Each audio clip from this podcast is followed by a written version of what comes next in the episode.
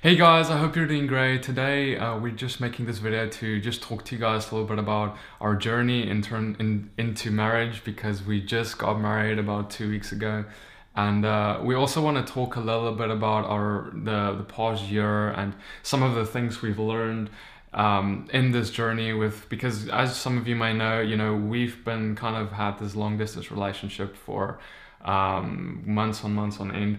And but I just came to the US. I arrived about a month or so ago, and and now we're starting to set up the ministry here in the United States and to get everything rolling again. So I'm so excited to be back, and we're gonna be putting up more videos more often again, since everything is quieting down a bit now again after all the immigration stuff and so on. So we just had our wedding, and we're gonna be uploading a video, actually a few videos regarding that, a video just about where you can see the ceremony and some of that stuff. We're also gonna be uploading a video where me and Christina will be talking about you want to share a little bit about what we're talking about? Yeah, so regarding the wedding ceremony, I know the Father put on my heart a very different idea on how we were going to create a wedding that would point directly to Him and also to Yeshua as our bridegroom.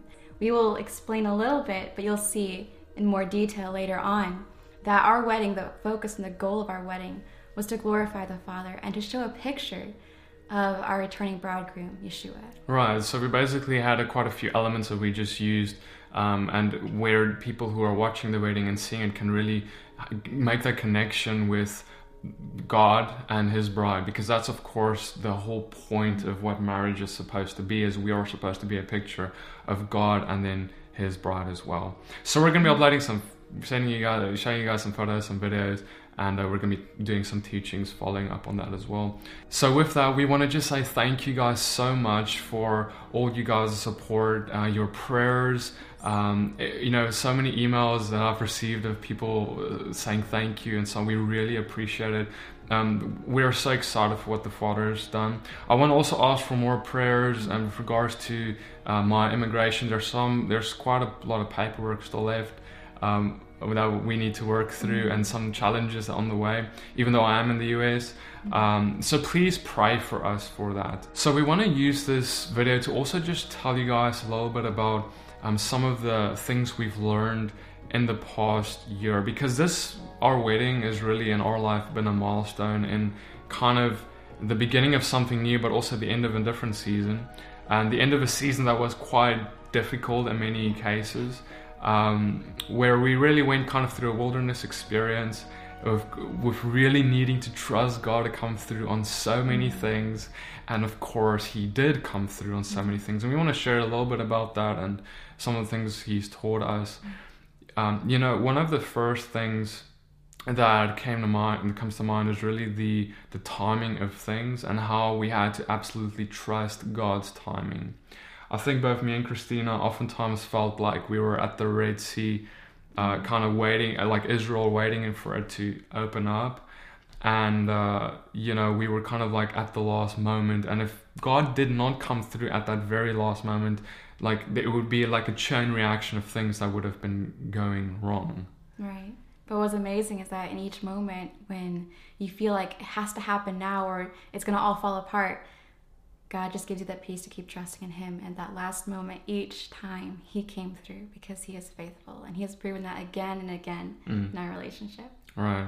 So for example, we saw this with me getting my visa and with the flight, I literally got my visa, my passport back to get on my flight to the US, like literally the day of the flight, which was quite crazy, because we were really assuming, we thought we knew that we were confident that the visa would be coming through well in advance of my flight. So we booked the flight out, but it didn't come, and we were waiting and waiting and waiting, and there were some delays in it, and we were like praying and fasting about this, and then literally on the day that my flight was, I went and picked up my visa, and from there I drove to the airport and got on my flight, stuff like that, where we absolutely had to trust God to the last moment to come through for us in that way.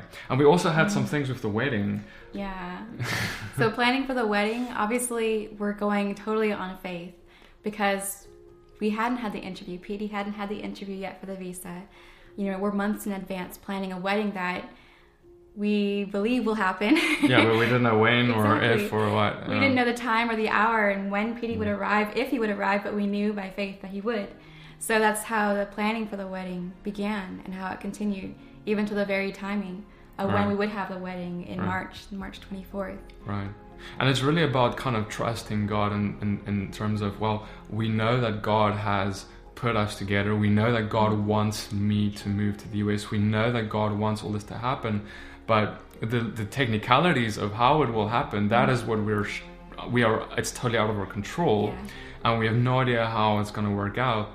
And that means that we try and plan a bit, but really at the end of the day, it's up to God to make everything work and prosper. And so, you know, that leads me to another point, is that, you know, when God has confirmed something to you, as for us, He confirmed us to be together, He confirmed me to go to the US and all that. It's up to Him to pull it all together. And that means that we can really trust in Him to pull it all together. And even if it seems like the challenges and the trials are impossibilities, you know, like with Israel by the sea, it seems like an impossibility, that there's no way, they're just going to have to die here now today, that we're just going to have their, like they said to Moses, oh, you just brought us out here to make us have our burial sites here and die here in the wilderness. Oftentimes it can feel like that, where we're just going to die in our wilderness, but God comes at the very last moment, because He made a promise to Israel, and so just like He made a promise to us, that means He must come through, because He is a God who keeps His promises. And what He begins, He will bring to completion. And what He began in our relationship, He would bring to completion. He would bring Petey here, and the wedding would go through. So all these different uncertainties and, you know, fears the enemy would bring up on, will this work out? You know, the timing, and we don't know, right? But giving it back to God and placing it into His hands, that what He began, He will bring into completion. We just have to have that faith and that trusting to walk forward in faith, to almost get out of the boat, out of what's comfortable, and just to do it. If He says to do it, do it. Right, exactly. And so, you know, just another thing, for example, was, you know, God provided a home for us to live in, to rent. But one of the problems were also that, you know, we had the lease in hand and we were about to sign this lease to get this place. And this, we've been searching for so long to find something suitable for us. And then my visa didn't come through, but now I can't sign a lease without absolute certainty that I'm approved to come to the US. And also, you know, we had this problem where they told us, you know, we had, this is the last, there's a deadline to sign this lease, otherwise they're giving it to someone else. And you know, the day before it was the deadline again, that was the day my visa came through, or I was confirmed.